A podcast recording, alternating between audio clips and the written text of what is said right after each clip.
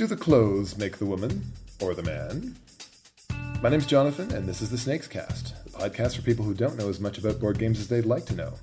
This week, the game spotlight shines on Ladies and Gentlemen, a game about buying the best clothes for the ball you're all going to and impressing the... I, I can't even...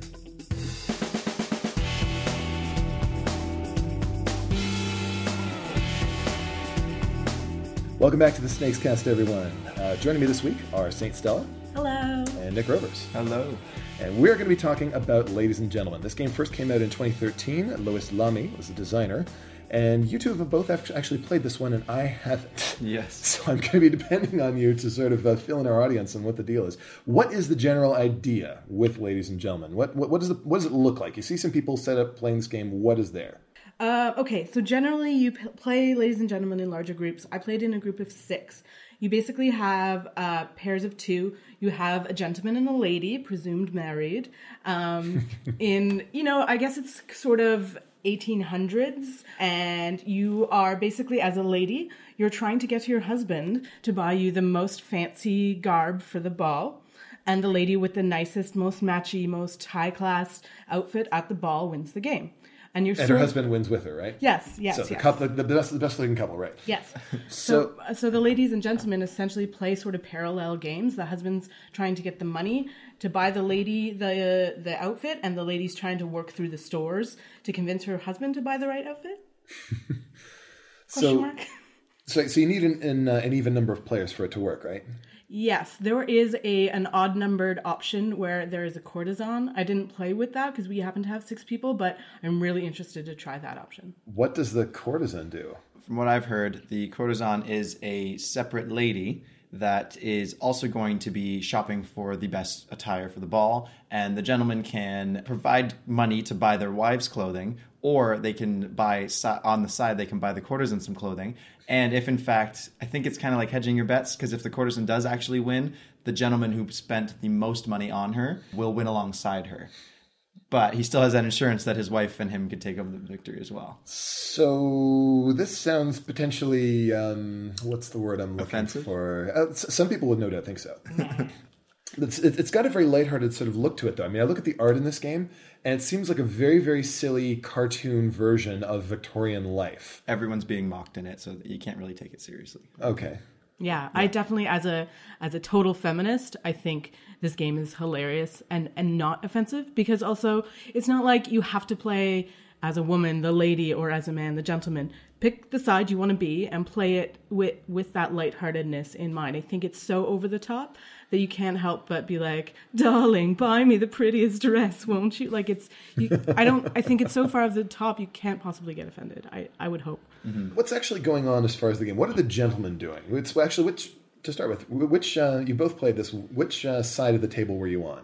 I, I played a lady. And I was a gentleman. So. Okay, all right. Let's, let's, let's begin with the gentleman. What were you doing when you were playing the game physically? What were you actually doing at the table? So the teach was really fast, and I was just kind of thrown into it. But, I mean, that's basically the game as it is. There's going to be three, uh, in a six-player game, which I also played, there's three contracts set up with a bunch of different discs. And on the back of those, there's different goods. And the contracts will have... Uh, different combinations of those goods, and if you can sell them, you get a reward on the card. You get that money. How do you, how do you get these uh, these goods? These discs are going to be face down in the center, and the all the gentlemen on the count of three will all, with one hand only, flip over any good, and if they like it, they can put it in front of them and claim it. They can do this with up to three goods, and then there's also, depending on the number of teams, that many numbers in there face down.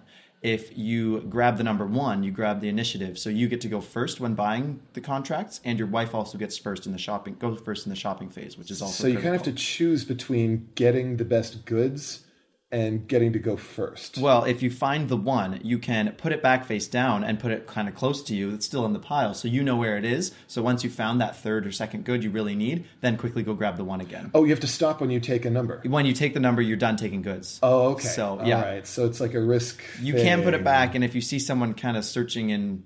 in order and they're getting to the, that number one, maybe just grab it. But I, in the first four rounds, I grabbed the number three each time, and we still did pretty well. So once once once you've got your goods, uh, you can sell them for these contracts, which are showing. So everybody's looking for stuff to, to match the goods on these contracts. Yes. You sell those to get money. Hopefully you had a combination that can be cashed in on one of the contracts. And if you can, you get to sell it to the, the um, put it up, place the goods on the contract, and you get that money. There's also, if you're the first person to complete that contract, there's usually an option or just a free bonus. You'll get extra money or a discount on something or free bonus points. And you, so it's good to go first so you can make the first sales on the contracts. And then everyone else gets to go in turn order selling their money. If you don't have any contracts made, do, there's also a chart that is different each game. It's drawn at random at the start. Mm-hmm. That classifies all of the goods in order from highest to lowest, where you can sell them just for flat money as well. Okay, individual so you're goods. Always going to get some money. If Yeah, yeah. Or you could save up, because any goods you don't use in that round, you can carry over, and you can still take your three in the next round. Then you can cash in on two contracts maybe, if the cards come up correctly. Okay. Okay. If no one cashes in on a contract, um, one hundred or one thousand dollars gets slipped under. Or, no, one hundred dollars gets slipped under, and it makes that one more um, appealing. So the longer a contract hangs around and nobody does it, the more attractive it gets. Exactly, yeah. So it's, it seems like the big thing the gentlemen are dealing with is risk management. Do I go for this now and take something, or do I hold out and try to get something better later? That's yeah, but you're at the same time your wife is constantly trying to buy things each round. So if you're going to take a, uh, a sit back and wait for the next round kind of thing, she's going to have no money to shop, and maybe she I saw something. She probably won't be very happy with you uh, at that my, point. Yeah, my wife got. My she didn't marry you for your looks, I'm pretty sure. Yeah. Let's talk a little. Oh. Let's talk a little bit about the wives next. All right, so we know what the gentlemen are up against. What challenges do the ladies face over at the other side of the table? As the gentlemen are flipping over these little things and trying to collect stuff so that they can get money, what are you doing over on the other side of the table? So the basic, basically the ladies are trying to build the most expensive wardrobe. They need to go to the ball with a dress. So the dress is the most important article. Everything else is optional. There's purses and earrings and hats and bits and bobs that you can also add. But you want to get, you definitely need a dress. There's three different shops, just as there is three different contracts for the gentlemen. There's three different shops the ladies can go to. And basically there's cards, which represent the articles of clothing at each of the shops. And you kind of pick a shop based on turns. And you can go through the cards in the shop and select the ones that you want for your outfit. There's also designers for each article of clothing, and you have to have matching designers for your outfits. You can't have more than two designers in your outfit, because that would just be gauche.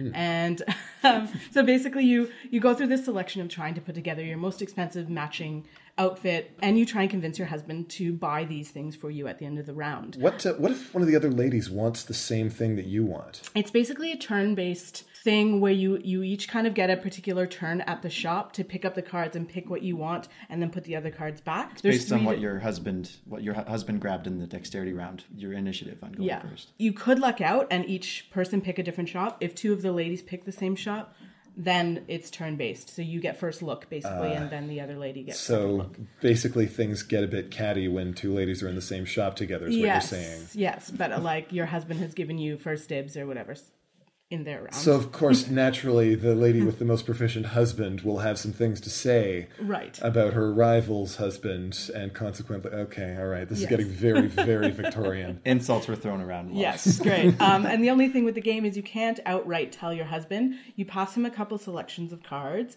and you say, darling, I really need a dress to go to the ball. The ball's coming up in three days, and I've yet to have the main article of clothing I need, for example, if you're trying to convince him that you want the dress, but he may not have enough money to buy it for you, so he'll play the game back like, darling, I really would like to get you a dress, but today was a hard day at whatever, market. the stock market. Mm-hmm. So, you know, and then he might buy you this crappy thing that you put with your dress because he thinks that you want it too, but you really don't. So the no- negotiations between the husband and wife can also get hairy.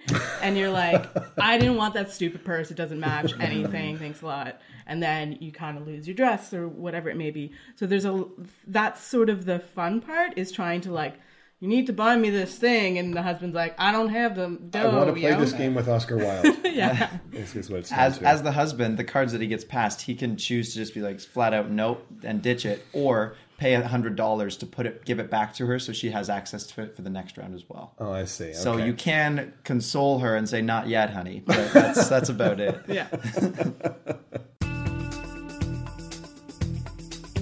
So now, of course, the big question we always ask when we put a game in the spotlight, is this a good cafe game? Personally, don't think it's a great cafe game. To me, it was actually quite a long teach. It took a while to go. I don't know if your teach was from somebody who'd already played it, but we sat there all, with all new players going through the instruction book, trying to figure it out all on our own. And it took a good twenty minutes for sure to try and go through the instruction and figure it out, set it all up, set up the two sides. Oh, wait, where do these cards go? Oh, wait, how do the turns go? It took us a really long time to set that up. Maybe once you know it, the setup will be easier. Or if you have a guru.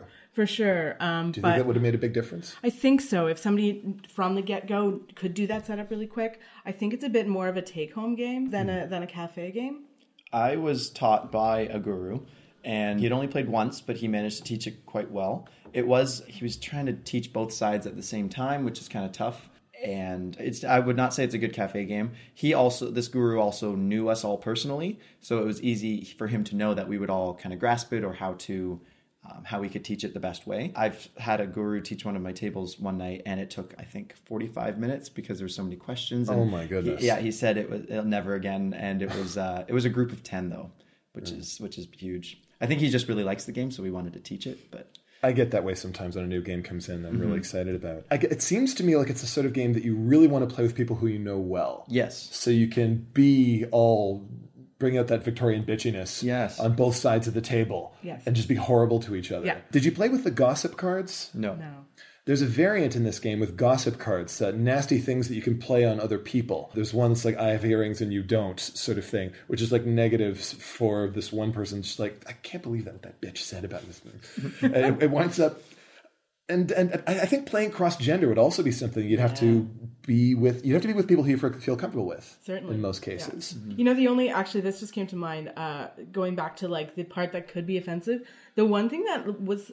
moderately offensive was that you can also buy people. Yes, the servants. You can buy servants. Yes. Which was the only part of the game that I was a little bit like, I'm shopping for people. That's a little... Yeah. Yeah. That what what, what good do servants do? Are they useful at all, or are they... They give you kind of bonus points. Bonuses. Like, if you have Ellie the servant, you get bonus points for having earrings or whatever it may be. If you have really, okay. if you have two or more goods from the pink designer, you get two extra stars. If you have four or more, you'll get four extra stars. Like, they can just increase your strategy if the servant is the best one for your strategy that you're going for. Fair enough. To complete your outfit. Well, it, you know, at least they're getting paid. Mm. I mean, it's not like the Puerto Rico problem where you're basically dealing with unpaid slave labor. The thing servants about... probably weren't treated that well in Victorian England. You're actually buying thinking. them at the shop is the awkward. You buy them at the shop, and they're two hundred dollars. The cheapest ring, I think, is three hundred dollars. They're, they are cheaper yeah. than any piece of, any article of clothing there. And you can even have sales on them. If no one picks your shop, the card that is face up in the window is on sale for fifty percent off for you alone, and it can actually be a human. Yeah. Well, I, I, I guess they're they're they're they're independent contractors, right? Yeah. No, yeah. That's because that was totally a thing at that point. So, all right, it's it's it's not a flawless game, but who would you recommend it for? I think a I think a group of friends who like are having a games night at home, perhaps a bottle of their finest sherry, mm-hmm. and you know like. People who will go out and, and, and go all out and really put on those characters and really and get into get into it and see it as the lighthearted, really goofy, ridiculous Maybe thing that it is. Dress up in waistcoats and stuff. Oh, that would be a blast. Yeah. I, I would agree with that. It's um, also, I think it's for gamers because there's it's quite a big teach at the right at the start, and you don't really know what's going on until you play a, one or two days, and then you're like, oh, okay, I get it. So if you already have that gaming kind of personality, mm. it's easier to get into it. I think it's one where people will get really confused and standoffish right away if they don't know what's going on that well. It's a bit of an awkward situation. The more casual game player types would be more into the theme, mm-hmm. but the more hardcore types would be the ones who would have an easier time grasping yeah. uh, the rules and stuff. So it's, I guess what you have to do is you, you recommend this game to people who are into games and who are also into being silly. Mm-hmm. People who, who like all of these types of things will find a pretty unique combination in yeah. Ladies and Gentlemen. All right, that's it for this week, but we'd like to hear your opinion on that uh, last big question. Is this a game we should have in our library? If it were, would you come out to Snakes and Lattes to play it? Let us know on Facebook or use the contact form at snakes and lattes dot com. Steve, the curator, isn't here right now, but he is listening. Stella, Nick, thanks for joining me. Thanks again. Thank you very much. The Snakescast is produced by P T Douglas. Music is provided by Ben Sound. The opinions expressed on the show belong to the people in it and not the company behind it. See you next week, everyone. Game on.